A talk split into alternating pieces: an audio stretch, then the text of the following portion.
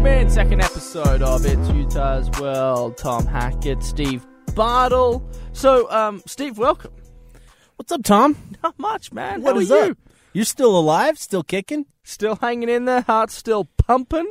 And, um, you know, I, I don't have much to complain about, so I'm doing pretty well. How are you? I'm doing good, man. Good. I am doing good. I thought about this on the way in. Um, like, like when you introduce yourself, I imagine most of the people listening to this this podcast probably have an idea of who both of us are. Um, like Twitter handles. Like, is that the most useless thing to give people via a podcast? I think so. Okay. I think the more identifiable thing is your Twitter picture. Uh, I've gotten many complaints when I changed my Twitter picture from the rubber, the giant rubber ducky, to anything else. It's like, whoa, who who the heck is this guy? Um, do you have like a, a nickname for your following? Your Ute Zone following? No, mm-mm, no. 'Cause- I, you know, there are some on our staff, Brian Brown, uh, that that do you know like to to pump a, a nickname for our followers, but no, I, I don't believe in naming our followers. Is we it like we an appro- appreciate them though. Is it appropriate nickname or is it? It is. It you know he he likes to call them you know anything that ends with an ites basically. So Bartleites like Mitch Mitch Okay, Harper. That's why I brought it up. yes, Mitch That's Harper and his. Mitchites. Yeah, that's that's yeah. Mitch is proud of his Mitchites. He too. is. If you ask him, like, how are the Mitchites, he'll tell you all about them, what they did He'll over give the you like individual updates on the Mitchites. yes. It's weird his relationship with them. So that's, I guess, why I bring it up. Um, so here's the here's the deal. Um, I apologize. I I have been living under a rock, quite literally living under a rock. I'm in the process, Steve, of of moving homes. Fortunately, it's not- Literally changing rocks. Yes, yes, quite quite literally. Uh, fortunately, it's just a, a five odd minute move, but uh, we've been doing a lot of the construction ourselves. My father-in-law's a, a contractor, regardless. Um, and then, of course, my wife's been induced with our first child tomorrow night, which would be Wednesday. Congrats tomorrow. Thank you. That's Wednesday night, uh, because on a podcast, I guess you can't say tomorrow. But uh, Wednesday night this week. So I have been just swamped. Like yesterday, for example, which would have been the Monday, President's Day. Um, it was like uh, 1 o'clock. I've been doing like the whole 1 a.m., 2 a.m. kind of sleep thing. hmm hmm And uh, no bueno. Yeah, it's rough. And and and and the and the, I guess the best part with with all of this is when when people try and give you advice about children, they they tell you like, oh well, enjoy the no sleep, and I'm like, well, I've kind of. I feel like I've kind of not been getting any sleep already, so I'm um I'm in some deep deep trouble. But uh, regardless, what's what's been going on with you? You know, uh, not much there, Tom. Not much. I do not have anything really. You know, th- we went to Disneyland a couple weekends ago, and that was great. I loved it. I enjoyed it. And ever since then, I, you know, I've been sitting on my hiney, waiting to do this podcast again. That's that's basically it. How you know, I can't complain. There you know? was there was some news that broke yesterday. yes, some big news. Some big Utah football. some news. big big news. Be my guest. So, the wonderful Mark Harlan and Utah Athletics announced that Utah and LSU have agreed to a home and home series with the LSU Tigers uh, for the 2031 and 2032 seasons, uh, which is 11 years away, but still, that's that's a tremendous addition to the future schedule. Uh, they'll play September 6th. The fact that they have dates finalized 11 years from now is uh, shout out to, to Kyle Brennan and the guys that put this together. Power of the internet, I think, Steve. I think so. I, I didn't even know we could go that far ahead on the calendar. That's know, impressive. yeah. Computers these days, man, I tell you. Uh, so September 6th, 2031, they'll play in Salt Lake City. Uh, and then they will return to Baton Rouge uh, September 11th, 2032. So, pretty big deal to add the LSU Tigers. That's now the third SEC program on the future schedule. They join Arkansas and Florida. Uh, Utah will play Florida of the three first uh, in 2021. So, pretty exciting stuff. Mark Harlan. Yeah, it's great. and and and Mark, who we love, seems to be enjoying this whole SEC. I mean, if there is an SEC bias out there, here's here's I think part of the reason behind a lot of this stuff is uh, you saw what Oregon did, Oregon and Auburn this year. Uh, Oregon should have beat the the Auburn uh, Tigers. Tigers. Mhm. War Eagle, so War Tigers. Uh, That always know, confuses me. Yeah, mm, it's understandable. Anyway, but um, but regardless, they they didn't quite win, and they were still by the end of the year they that was I think their only loss until they lost to Arizona State. Yes. and then they dropped. But prior to that, you know, their non-conference loss. I think the committee gives them, I guess, props, right, for for saying you took it to, to Auburn and, and quite frankly should have won. First game of the year probably will let you let you slide. So if you're going to do it, here here's another thing that's probably worth talking about when it comes to. I'm sure there are many fans out there that get quite frustrated when BYU's on the schedule. Uh, and I, I don't think many fans out there understand why we don't play a Michigan and a BYU in the same non-conference. Um, and it's pretty self-explanatory. Um, the head man himself, Coach Whittingham, refuses to do it.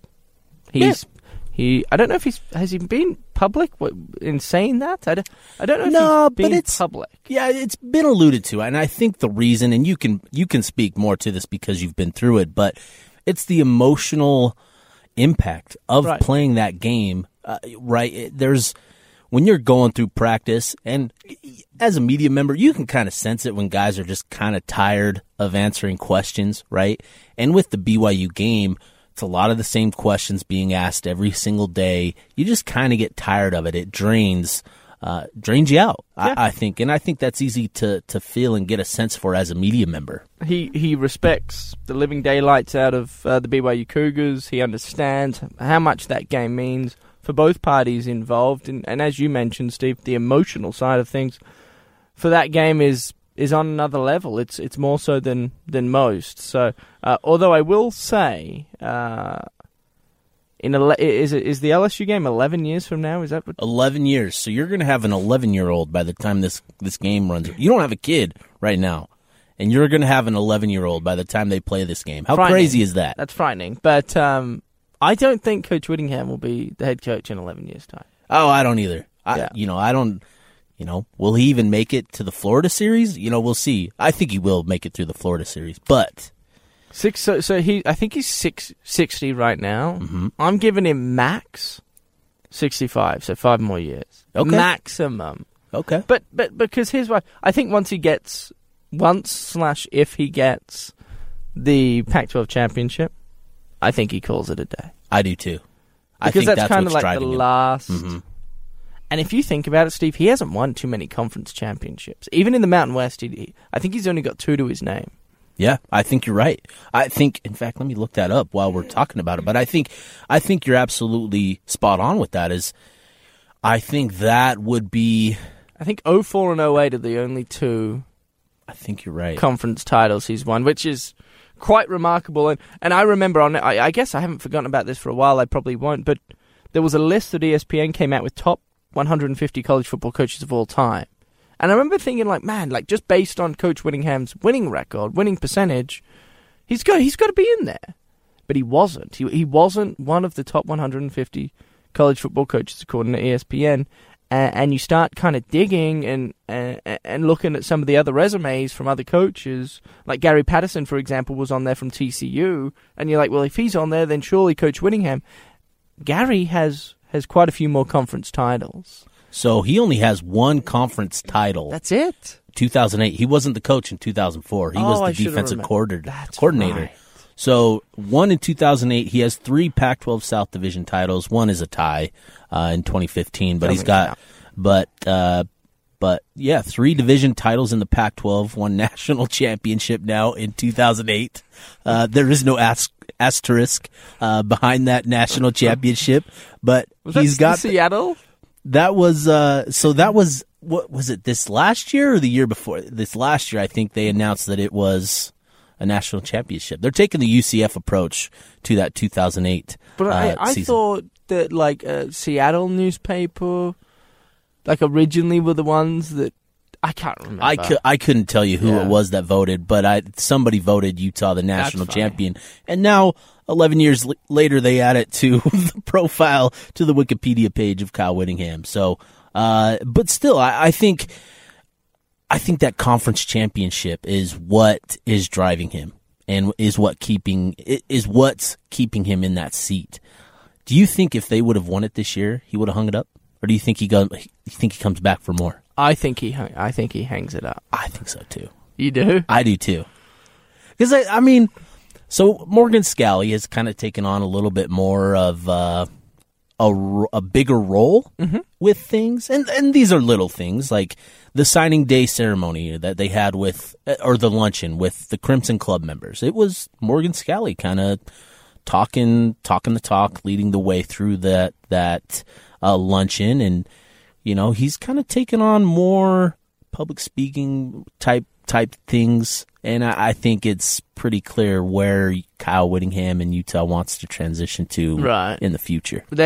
Shortly following the season, there was, of course, a press release that that came out uh, telling us media folk that that, and I guess informing uh, the public as well that um, they've signed Morgan Scalley to a long term future agreement, uh, extending him to what was, I believe, already a, a, pretty uh, pretty hefty old salary. Um, he's one of the highest paid assistant coaches in the Pac-12. I know that much. He's he's just shy of I think six figures, um, somewhere around the 800. Regardless, we don't have to talk about people's salaries, although they are public. He he makes good coin. Uh, he was getting a lot of a lot of offers. He was getting a lot of his phone was ringing, and I, I know this because I spoke to uh, to Mark Harlan on the sideline of uh, the Texas Utah game prior to kickoff. The guys were warming up, and I um, I spoke to Mark and I and I kind of said, you know, like what's the deal, man? Like, you know, you and he and he, he he's he, here's what I love about Mark Harlan is he don't shy away from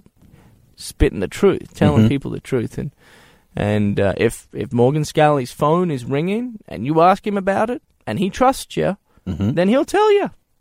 Yeah. You know, and that's that's what I appreciate when it comes when it comes to Mark and and and so I know he was getting a lot of lot of lot of interest. Now I don't know where that interest was coming from, and uh, and we probably don't need to talk about that on the podcast, even if I did or even if you did. But regardless, his the interest was there. He's um, he's a very talented coach, uh, and I'm fascinated to see if and when he does take over, how the program, where the program goes from there. I agree, and I, you know, I think we've seen more of these types of moves. I think that's kind of the debate. Do you hire, do you promote from within, or do you hire outside, bring some fresh blood in? And I think what we've seen over the last, you know, few seasons, few years, is programs are starting to promote from within, and I, I think Morgan Scalley is has to be the clear cut favorite to take over the head coaching job. Uh, he's young. He's he loves Utah. Wants his family to grow up here. I think that's the the driving factor for him. But he loves the Utah program, and he's got that energy that just draws excitement from people around him. Right? I think that's what's allowed him to be such an effective recruiter. And I think when you promote that into a head coaching role, that's going to be a big boost to Utah's recruiting efforts because then you're uh, able to to bring in another maybe energetic recruiting assistant coach, you know, at a position uh, that that will need to be filled, and and now you've got a, an entire staff of recruiters, and I think that's what is most exciting. And Kyle Whittingham does a great job with with recruiting. He's improved tremendously over the last few seasons. Which is so crazy, by the way. How so? Um, because he he's so his person he he has a hard time letting his personality really be shown, Right. especially when it comes to people that he doesn't know or trust, right? Yes. And he doesn't know or trust these recruits yeah. because that is a slippery, snaky t- kind of world. That recruiting Oh, crowd. yeah. Yeah, you know, there are some slippery little slithering snakes out there that'll go behind your back and talk and like it's a Yes. Yeah. So like, how has he become such a good? I don't know. I don't know. Yeah, you know it's it's interesting. Utah was able to bring in a, a lot of local recruits uh, for the 2021 class recently. I it was uh, it was in February before the dead with we're not in we are in a dead period. So the last weekend they were able to bring in visitors. They brought in a bunch of unofficial visitors from within the state, 2021 prospects. So Logan Fano, uh, Raider Damuni, these are guys that you're going to hear about um, over the next year or so. They brought in a group of, I think it was seven kids, and I talked to almost all of them, and they all raved about the experience that they had with the coaches and Kyle Whittingham in particular. And just, they talked about one shared with me that what they were able to do and they were just able to have fun. They were playing a lot of games and that kind of stuff. And just seeing that side of Kyle Whittingham, uh, it, it kind of took me aback and, and, and to your point, he is starting to open up on the recruiting trail and with these recruits. And I think it's had a big impact uh, for Utah and what they're able to do. And I think when you when you look towards the future with Morgan Scalley and just how effective he's going to be in that role, because he's able to, it's much easier for him to relate to kids these days than I think Kyle Whittingham. I think, you know, Witt is throwback of sorts. He's he's you know he is who he is, and and it, there's nothing wrong with it at all. You know, he's he's driven to be successful and, and he's found a lot of success. I think there's just a lot to be excited about and optimistic about with Morgan Scalley potentially taking over as head coach when you're talking about his impact on the recruiting trail. So Witt has a legacy. At this point in his career, Witt's got a legacy. Now he might not have the conference titles. Uh, he has a national title, um, but he might he might he might only have one conference championship which is uh, far fewer than, than one would imagine. Um, but he wins a lot of football games. He's talked about nationally year in and year mm-hmm. out, and and he's and he's kind of put Utah, I guess, back on the map from from their BCS BCS Buster type days. So, mm-hmm. um, so I think, and I, I've also been around. I remember when when Benny Lennon came here from Australia, he he was having a dinner up at uh, up at the stadium. They kind of take him to to that top floor and yeah. showcase him around and and and I was called and, and asked to just hey just swing by and, and spend five minutes just introduce yourself to, to Ben. Was there a previous relationship between you and Ben? Like, did he know you at all? We knew each other. Okay. Uh, we'd spoken on the phone, but we'd never met. That's pers- cool. Uh, in person. So he's like, He's like, I don't know what you're doing. Just swing by and, and spend five minutes and introduce yourself and say hi, and you guys can go on your merry way, or you can go on your merry way, whatever. But so I swing. I remember, and I, I remember just like watching Coach Whittingham kind of interact with recruits, and it was fascinating because he, he is different. Um, he is a little bit different with recruits than he is. Oh, with, sure. With the team, and then it also depends on what's happening. Like, like I guess when things aren't working well or, or, going according to plan, no matter the time of year, like like I've been told that winter workouts right now are incredibly difficult. Oh yeah, and, and there are quite a few people uh, that are struggling physically, and they're actually not even they're not even finishing the workout because they're in the heads in the bottom of a, of a trash can. Yeah, um, a lot of cardio, a lot of cardio, and and he gets really angry, like, and he doesn't care if you're vomiting. He he really doesn't care. So like apparently this winter he's been like getting after some people uh, on the on the team currently if they're throwing up in a trash can. He's like, get out of the trash can and let's go. which is oh, which is why. But then like like when we met with him when the specialist met with him in the in the meeting room, he was super cool, super sure. laid back. Boy, it, it felt like we could get away with murder. Yeah. In fact, like some of the time we'd prank him and like it, we'd be fine. Like we once told him that this was prior to the 2015 BYU game. Him and uh, Bronco just I don't know didn't really mesh, right? I sure. think that was pretty think, well known. Yeah, yeah. he he never like I guess kind of um, talked poorly about Bronco to us, but I, I think it was pretty obvious that he just wasn't the biggest fan of Bronco. he, avoided any positive praise. So we came in one time. We we came in in the meeting once and said, "Oh, coach, did you see the the newspaper report that's out online?" And of course, he doesn't like really check his social media a ton, and and so he he doesn't really he's not filled in. He he doesn't even watch the news. Like he's got no idea. He's, he's, he's watching centric. film. Yeah. yeah, yeah, yeah, yeah, yeah. Yeah, he's a big meathead. But um, we told him that according to this this recent article that, that was posted by one of the local stations, uh, he had to have he had to have lunch with Bronco on the Wednesday oh. At oh. Caesar's Palace, oh. and the oh. media was going to be there to, to ask questions and take photos. and his face when we told him that. oh, I'll never forget. I'll never forget. It was the best. and of course, we told him we were joking. And anyway, this is kind of a long-winded way of saying that, depending on the situation, he can he can obviously He work. can adjust. Yeah, yeah. And so, so getting back to the recruiting, I think tying this in with the LSU game and, and also, you know, the Florida game, the Arkansas game, Baylor, you know, is still on the schedule down the road.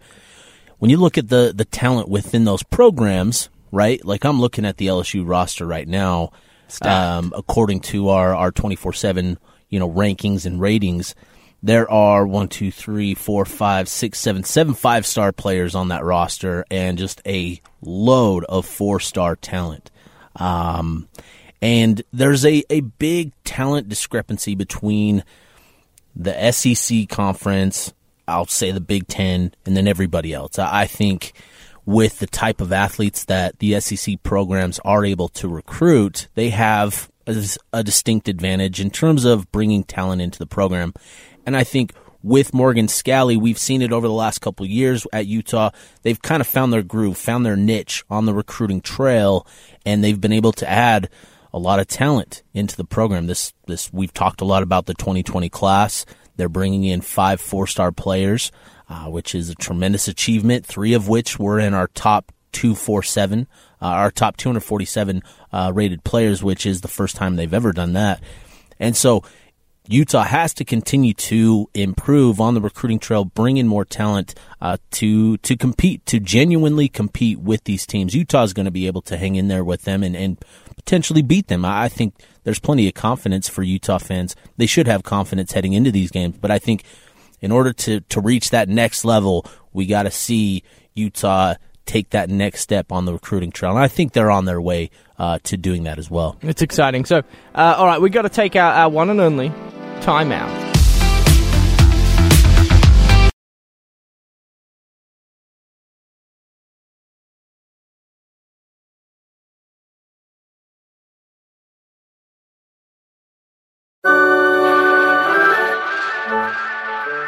Welcome back in. It's Utah's World. Tom Hackett, Steve Bartle. Thanks for bearing with us. We got a fun little second half of the show coming up. I think, um, obviously, spring ball right around the corner. Uh, Eric Weddle just announced his retirement from professional football, so uh, so we'll talk about his future, what it may hold, uh, and and play more like the upcoming 2020 Utah football schedule. We, we're gonna, I think we're going to go over this quite a few times, and uh, it's probably going to change here and there, and um, but it's always fun. I mean, come on, it's always fun. We have no idea what we're talking about when it comes to the schedule. Nobody does. Because here's here's what's so funny about like oh predicting the 2020 rankings. You know, it's like um, I think Utah's going to go nine and whatever it is, three or whatever, Nine and three. nine and three, whatever adds up to twelve. but it's like okay, but against Arizona State, what if they um, the, the, what if their entire offensive firepower is out injured? Nobody has any idea. The chances of injury, by the way, in American football. Maybe I offended people by saying American football. In football, is higher than most. Seriously, you get injured in this game. so let's. St- I just I it, and I get why people do it because people, you know, especially media members. I, I understand why people do it, and and it'll continue, right? But but like, come on, dude. Like, since when is anybody right? It's just a guessing game, which I guess is part of the fun. So anyway, I'll get off my high horse and we'll do that as well. Um, Thank you, Tom. Nah, sorry. I Thank don't know. you. I don't know why that happened. Uh, during the break, we had this fun conversation um, about recruiting, and, and so and we talked in the first ep- first segment about Coach Whittingham and how we can kind of put on these different personas depending on where he is uh, and and the scenario and situation. And so I'm I'm I'm, I'm asking you, Steve. I'm like, people always talk about Salt Lake City, and and they wonder how you can recruit here which kind of blows my mind if I'm being honest because if you've ever been to Salt Lake City like if you if you speak to somebody that just barely got off the plane first time Salt Lake and they came during the during the day so they can see outside the plane blown away like like if you go to Salt Lake City International Airport generally speaking you can tell who are the first time visitors coming off the plane based on their facial expressions right they're just like whoa like those mountains are big mountains, man. like we ain't talking any hills anymore. These are mountains. Mountains. Yes. And then there's this city, and it's kind of like trapped within these mountains. And this is cool. And the snow apparently is world class. Like we're talking powder. So it's like people are just like fascinated by this place, and I get it because I was the same way. Sure. So I don't really understand that that thought process. You know, if I guess if you're not religious, then maybe like the church might have a play. Hmm. You know, I, don't, mm-hmm. I don't know. I, I, mm-hmm. don't, I don't know. It didn't affect me. Mm-hmm. I'm not religious. Have nothing against religion. Love everybody because this place, this world needs more happiness. Yeah. And I'm not here to tell you how you should think. And I hope people don't do the same to me. But like Eugene, Oregon, right? This is where I'm going because like the Ducks, since Cristobal's taken over, or really, I guess for a few years now, since Mariota, right? They've been really, really, really good on the recruiting trail. And the whole Nike thing, people in there, people that are listening right now are probably screaming while driving, like, well, Tom, the Nike thing's obviously a big part. And I get that that plays a role, but it can't be the reason. It just can't be the reason these these these kids that are like legit. Was it this year or last year they got the number one recruit in the entire nation? So, so last year, so not this current 2021 class, 2020 class, but the the 2019 class, Kayvon Thibodeaux. That's right, and he Yeah. tore Utah up on, in the championship. Yeah, unfortunately. yeah, we don't need to go. And then this year, of course, they got the number one recruit out of California, a linebacker, And right? Utah in Noah Sewell. There you go. Yeah. And so um, they're really, really good. Mm-hmm. But they they live in Eugene, Oregon, and and I don't know if many people that are listening to this have been to Eugene, Oregon, but but I tried to explain it as though it's like Heber, Utah, uh, with a river running through it. Like there's not much to it, and I love Heber. Don't get me wrong. Sure. But it's not Salt Lake City. Like Right. it's the, the nightlife can't not be Seattle. that great. No, It's not Los Angeles. It's not Palo No. Alto. And you were talking about how their coaching staff they're just so upbeat. You know, I think when you when you dive into recruiting, I think there are every every program has its personality, right? Like Utah identifies with a certain personality type, a certain type of recruit. And with Oregon, what they've done is they've just built themselves up on hype. Like this is what we were talking about during the break. Oregon embodies hype at its purest form, and they they bring energy uh, when kids are on recruits or on their visits, um, and they are nonstop, just energy, hype. And they get these kids on an emotional high, and, and you know, obviously, there's a lot to sell with Oregon. There's a lot going on with the program. You know, obviously, it's not just that they're getting these kids on on hype because they can point to, you know, trophies. They can point to the Rose Bowl trophies. They can point to the Pac 12 trophies. They have that in their favor. Uh, and because they've been able to bring in that high level uh, talent. And I think what we've seen with Utah, uh, particularly with the way the season ended, is yeah, talent matters, right? I think if you talk to anybody, I think when you're looking at Mario Cristobal and Kyle Whittingham, I don't think many are going to say that Mario Cristobal is a better football coach than Kyle Whittingham in terms of how he goes about his game plan, how he manages the clock, how he handles his timeouts. I think everybody's going to point to Kyle Whittingham being the better head coach of the two. But Oregon just had a different level of talent at key positions, right? Like we're talking about Penei Sewell at left tackle was able to Monster. yeah, was able to negate Bradlee Anae, Utah's all-time leading sack uh, leader, uh, and was able to just have his way with him. And I think when you when you look at that, talent's going to win you a lot of games. Um, and I think the nice thing is, is Utah has found their niche. Utah has found the personality type that'll work for them, the type of kids that they need to recruit, and you know, it's it's working. They've identified the right kids, like Bryce, uh, or not Bryce. That's his younger brother, Clark Phillips. Uh, You already on on on Clark's younger brother? uh, yeah, yeah. Bryce Is he good? He he's he's not Clark. I'll say that much, but he's a talent. I think he's There's some questions about his athletic ability, right? I think that's the big concern with with younger Phillips. But I think with a good senior season, we could see him. So he's going into his senior year. Yeah. Oh. So he's a junior going into his senior year. So Bryce they're Phillips. only a year apart. yeah. Boy, mum and dad weren't mucking around. weren't Yeah, they no, they weren't. No, no, no.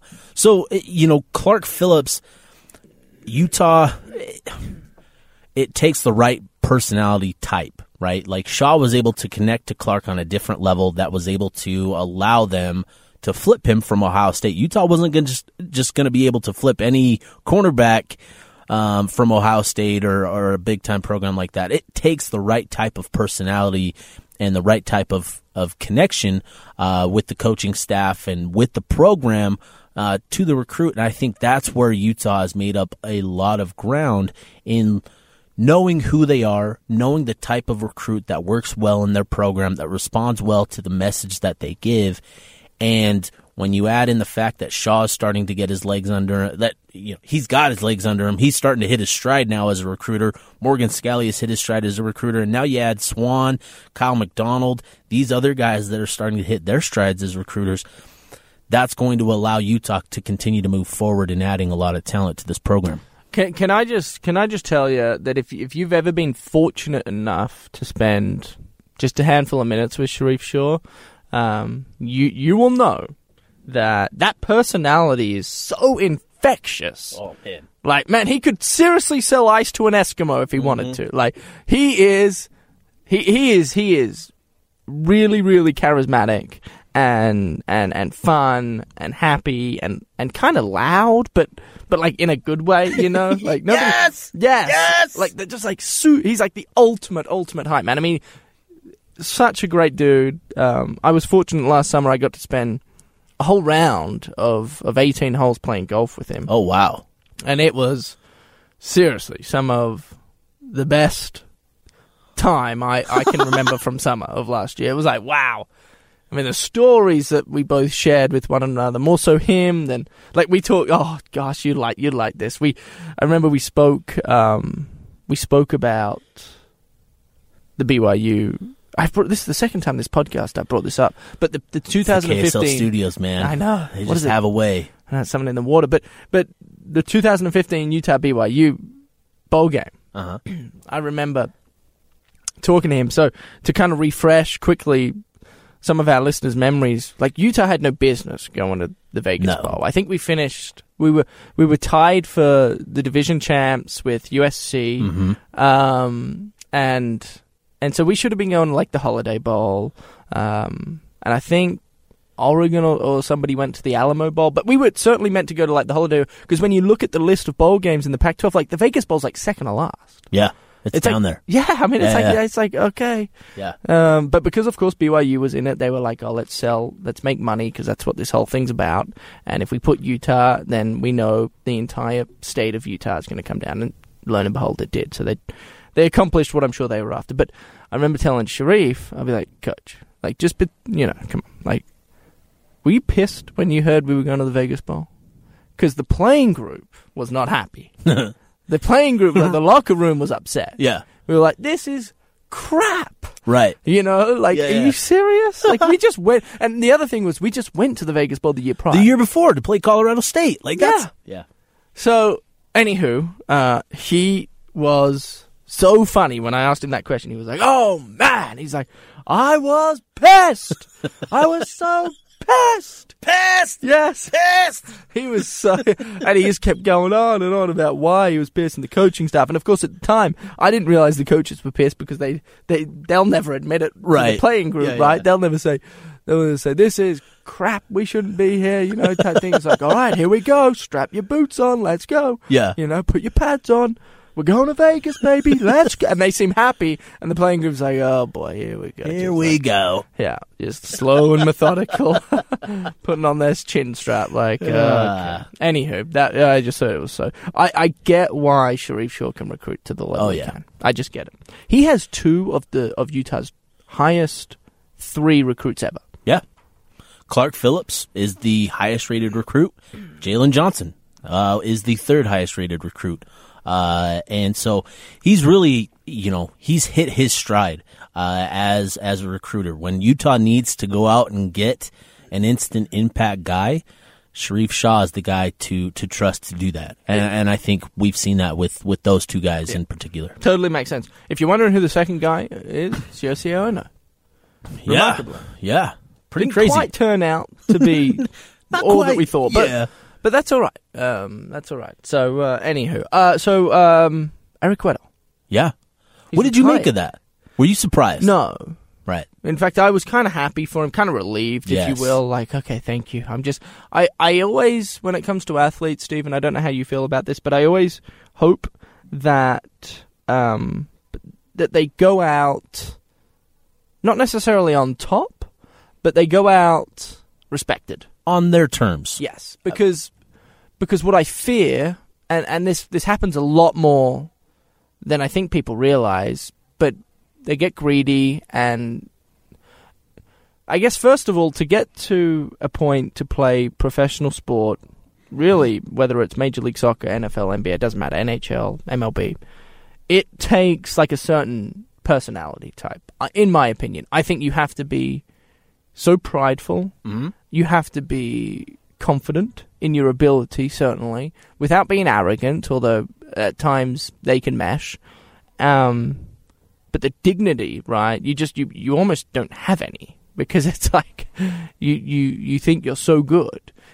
And so that can come back to bite these athletes as their career unfolds, and they don't want to accept the fact that their career is ending. Because that, I'm sure, is a hard thing. When- When you've been doing something your entire life, and then all of a sudden the thought or the or people are starting to mention like, "Hey, when's when's the time to to give this thing up?" Right. You're like, "Well, I've never really not done this, so I'm not going to do it." Right? I just fear that athletes will go too long, their bodies can't handle it, and then all of a sudden the the media, whether it's local or national, the fan base, they start remembering that particular athlete as somebody that should have retired two years before they did. Mhm. And I don't think Eric Weddle's going to struggle with that. No. I, I think he was very good for the LA Rams last year. He could have probably played another year or two Oh, and, yeah. and been really, really good, but he, but he's he's going out on his own terms, as you mentioned, and I'm really I'm I'm, I'm happy for him. Yeah. He I- didn't get the Super Bowl though, Steve. and that's that's always going to be a pain for these NFL guys. But I, I think that you're you're spot on, and and the fact that Weddle is able to go out on his terms and leave, you know, when he decided to, he was he was a six time Pro Bowler. He was 2016, 2017, 2018 Pro Bowlers, which speaks to how well he was playing late in his career. Yeah. Um, and so he was still playing at a high high level, and it, it yeah to your point it's just it's good to see him go out on his terms um, and now he's got the opportunity. He's going to have a lot of time on his hands because that dude worked as hard as anybody um, staying in the best shape that he possibly could uh, improving in, in areas of his game that he, he could. It was interesting. He was we were he was up at, at Utah's pro day last year and I remember talking to him and he's all you know I may be getting older, but I'm more athletic now than I was when I came out of Utah. And uh, like you, you hear that, and it's like, wait, how? You you ran a four four seven at the NFL Combine, like that was tremendous. Like you're not running a four four seven, but I think there's more to it than just running a forty, right? Right. And and it just speaks to how hard he worked. You know, when we when we walked into the the facility, I remember at Pro Day, he was the only one in the gym at the time. I got there like what seven fifteen.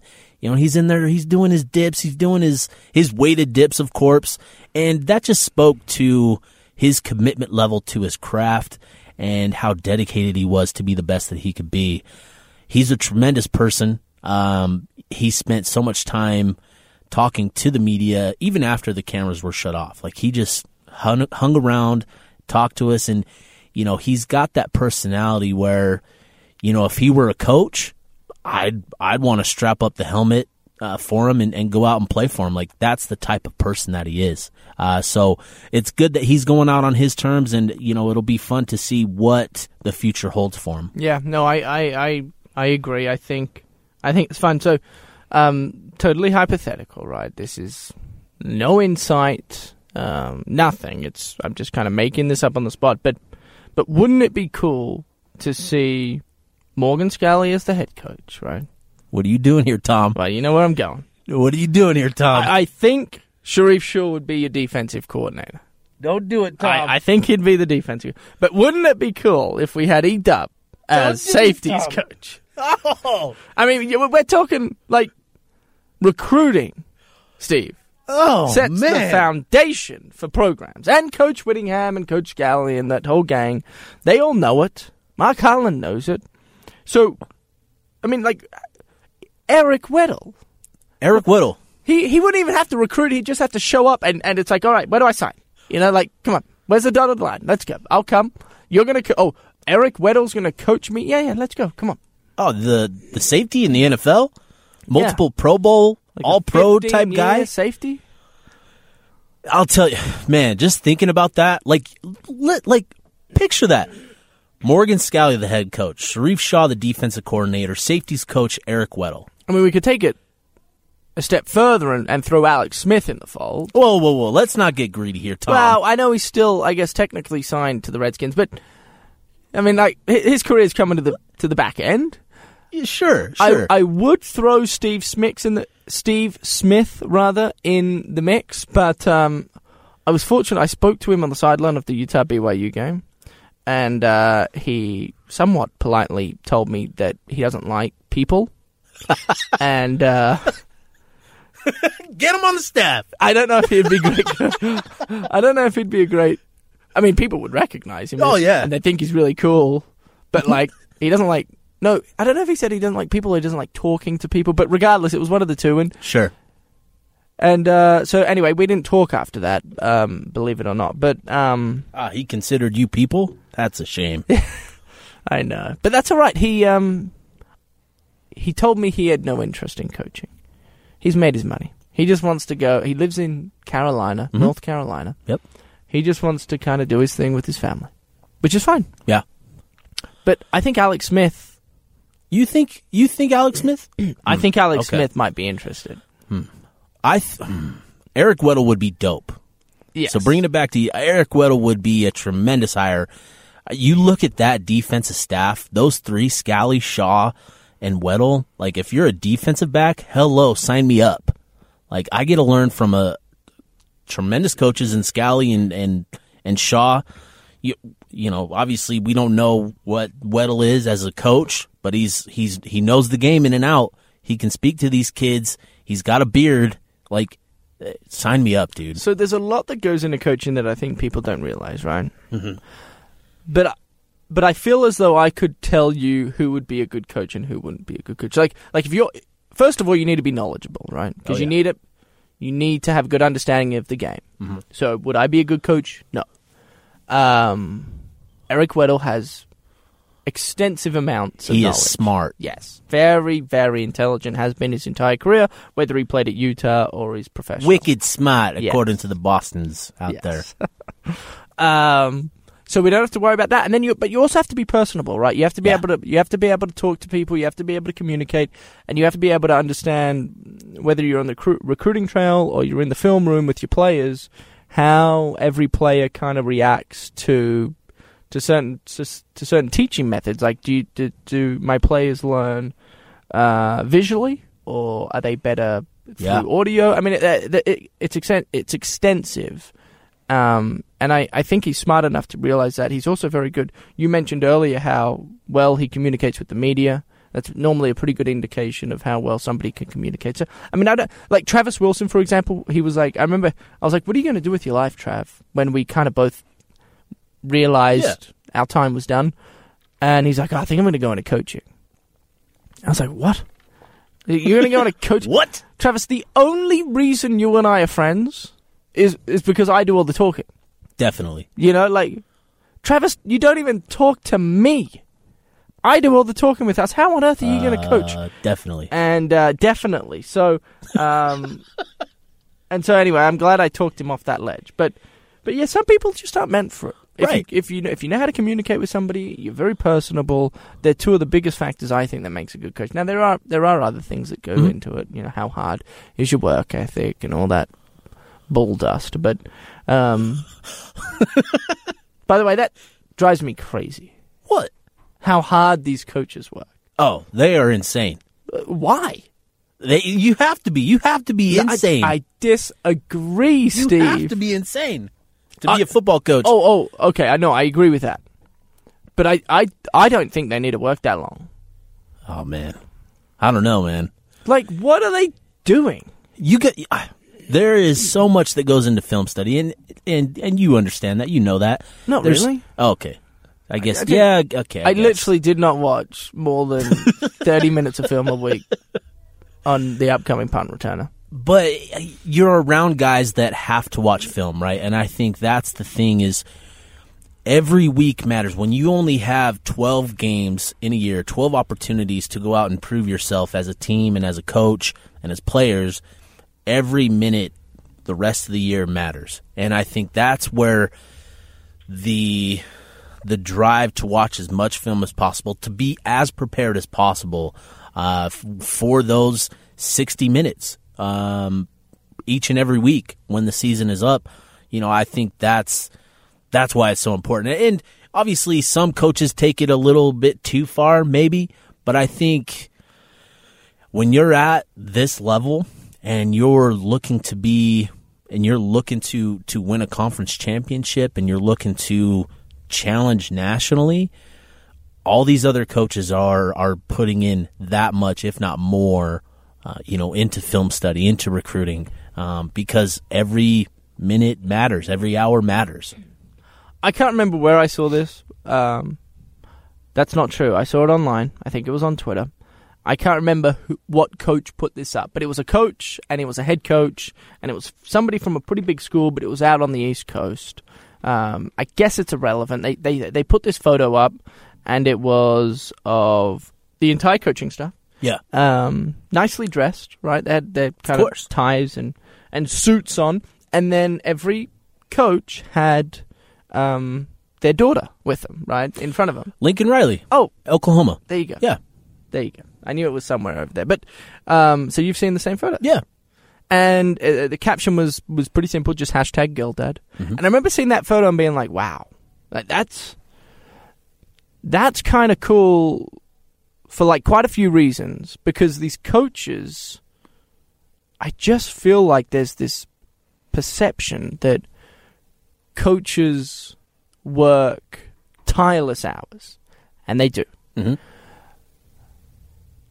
will Lincoln Riley or maybe some of these other younger coaches will they break the fold or the mold? Will they break the the traditional mold of coaching and start putting more of an emphasis on their their home, their their family? Will and will that will that be some will recruits be able to connect with that?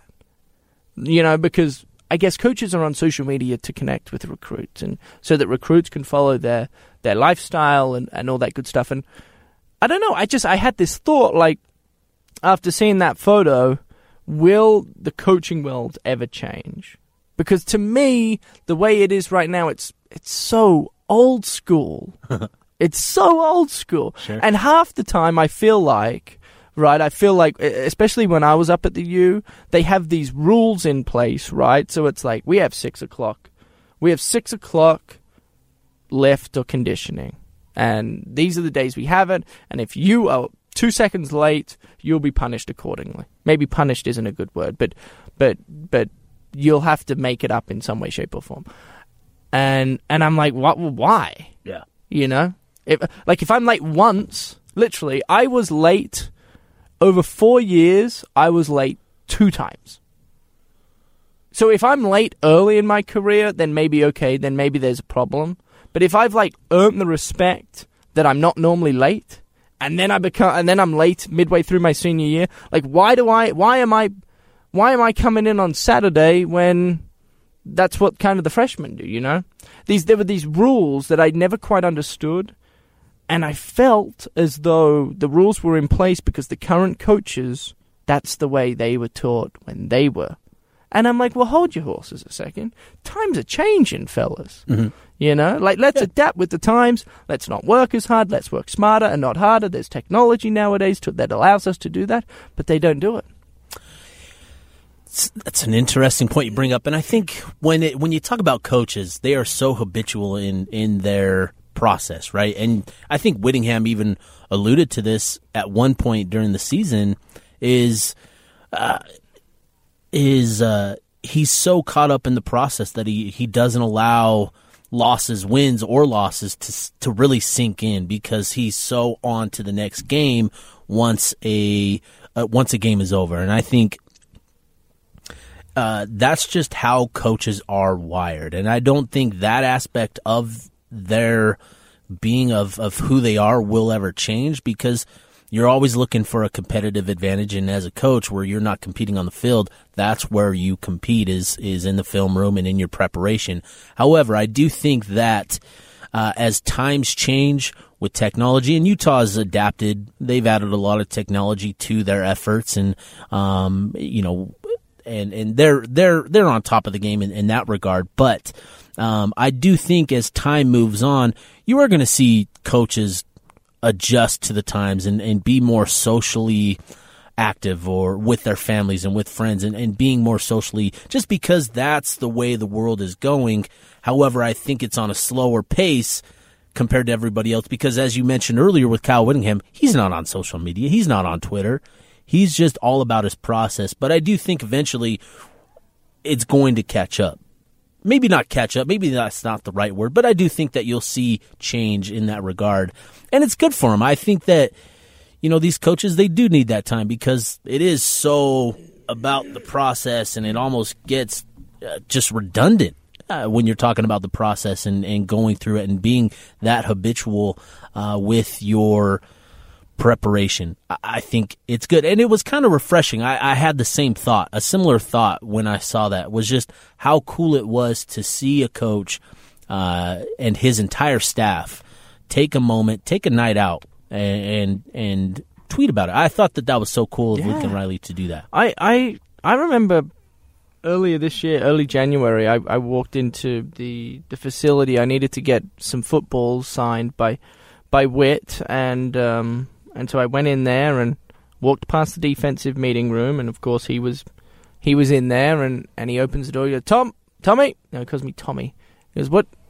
What do you need, Tommy? I go, well, I need you actually. Uh, I need you to sign these boys. All right, head into the, the break room, and I'll be in there in a minute. So I walk in and wait for him, and he comes in finally, and we start talking, and uh, and I remember the night before, like I hadn't gotten that much sleep, yeah, and I was exhausted. Yeah. Um, and I and I, I remember like contemplating in my head, like, should I tell him this or should I? And I remember I told him, I go, oh, Coach, I am so tired. I, I got like four hours of sleep last night. He goes, Tommy, don't talk to me about it. I only got two. And I'm like, well, hold you. and I'm like, why? I asked him. I said, well, why? Why'd you only get two? He said, I just couldn't couldn't fall asleep. Just yeah. rolled around. I was thinking about football and uh, and and the recent loss to Texas and how we need to maybe make some changes to the pro. You know, like everything that oh, yeah. encompasses Utah football was probably going through his mind. And he got two hours sleep. He had these big bags under his eyes. Um, he probably kept his poor wife up, Jamie, all night. Jeez.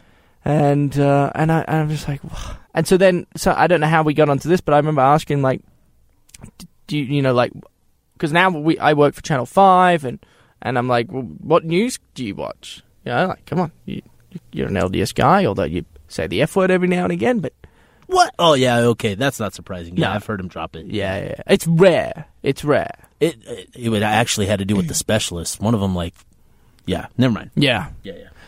But I'm like, surely you watch Channel Five, right? Mm-hmm. Owned by the church. This is. He's like, I don't watch the news. I'm like, what? I'm like, what? I'm like, you what? He's like, I don't, I don't, I do not watch news. I could not tell you what is happening in the world. I'm like, so if you got like coronavirus, you wouldn't even know what coronavirus is.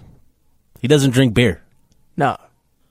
Is that how you get the coronavirus? no, no. Oh, I see what you did there. Sorry. That was a bad joke. No, no, you got me. bad me. joke. No, you got me. You got me. I'm sure it's been said many times. People will laugh throughout the interwebs. All right. Um, boy, this podcast, 54 minutes in, we won't be too much longer, Steve. Okay. And I know I tease like, oh, let's go through the schedule and play that game. Let's not. Yeah. But do you have an idea on what the future holds for 2020? Like, do you have like a number of how many wins they're going to get? Do you think they win the South? Do you think they win the championship? Okay. Yeah, you know, I've I've talked about this, and when you look at the schedule, I'm setting the baseline at my expectation at eight and four. That's where I think it's kind of the sweet spot for Utah when looking at this 2020 schedule. Um, I think they could finish anywhere with so when you replace so much, it, it's going to be difficult because there are so many variables. Um, I, and I look at what Washington did uh, this past season, uh, and I compare Utah to that. They're in a very similar situation. Utah now compared to Washington last year.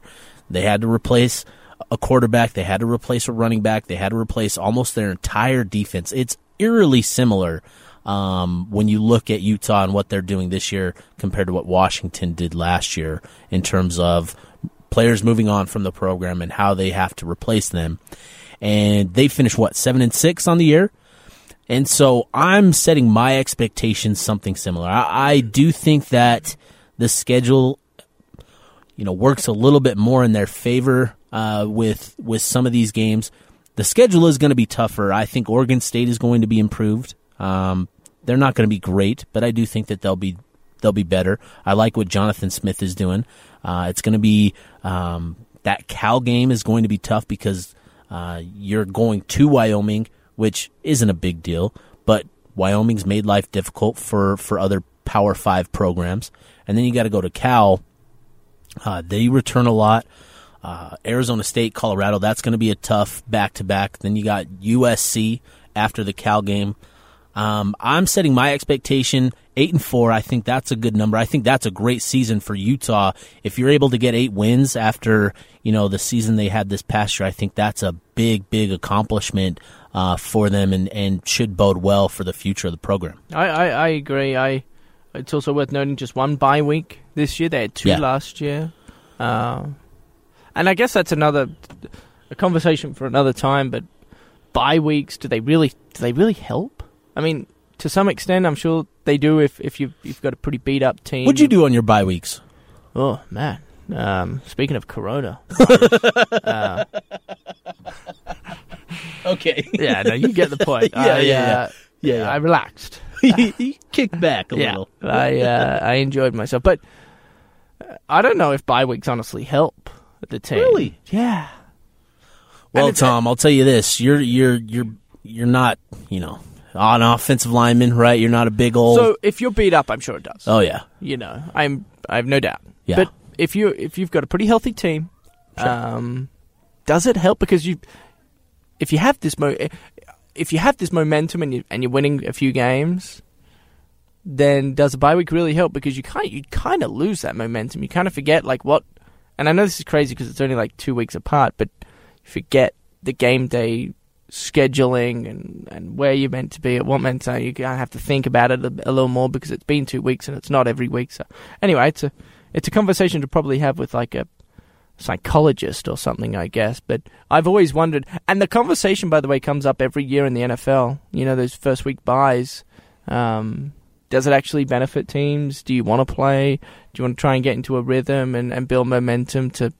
Anyway, it's fascinating. But yeah, only one bye week in 2020. Mhm. So uh, I, I'm I'm with you, Steve. I don't want to set the bar too high uh, because of what you lost talent wise Mhm. last year uh, in 2019, uh, and so somewhere around that seven and five, eight and four. Yeah. If you have a good year, you could probably win 10 games. Right? I'm not Mhm. doubting that the talent on the 2020 team isn't good. I'm just saying it's unproven. right. Um, but sometimes ignorance is bliss, and these guys could just come out and, and completely dominate. I mean, we, we don't know. Like, if Cam Rising or Jake Bentley comes out and just completely shreds defense after defense Yeah. up, we could we could Utah could be going to the Rose Bowl, Yeah, which you is, never know. which is exciting. But I don't think from a fan base you want to set that expectation Right. because the chances are slim. Yeah. Whereas last year, that expectation was legitimate Mhm. because the chances were real.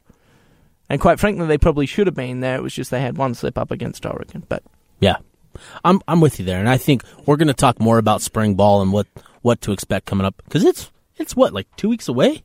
Like that's crazy. When spring ball is here, again? March second. oh March second. my word! So that's that's literally I think two weeks away. I think it is two weeks from now. Yeah, From no, from Tuesday. That's really uh, that's that's crept up on us. Yeah. So I guess before we get out of here, um, hopefully you guys have enjoyed the boat. I'm not going to be back until I think the week of the eighth. So it's the week following the start of spring ball.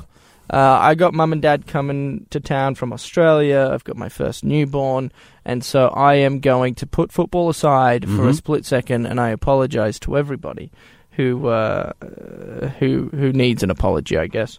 Uh, but I'll be back in the eighth. You, Steve, you were gonna you were gonna ride this ship uh, far better than I could, and uh, and carry on your merry way. Yeah. So, so we'll still have a few podcasts. yes. Yeah. And uh, throughout the next couple of weeks, and we'll talk spring ball because people want to talk about it. Yep. And you might even have a special guest or two coming on the I show. th- uh, yeah, I, I know some people. I think we may be able to to bring in a special guest, maybe. Awesome. So yeah. so, uh, any final parting thoughts from you, my friend? Man, you know what? Based on our conversation with the coaching staff, go out, have fun with your family, Yes. enjoy yourself, enjoy life. It's the off season, you know. Enjoy yourself. I guess I'm excited. Uh, I guess I'm excited to just see Ser- uh, to see Eric Weddle as an assistant coach on the Utah. You're gonna part with that, Tom? Yeah, yeah. Jeez, Louise. Yep, yep. And until next time, we say so long and goodbye.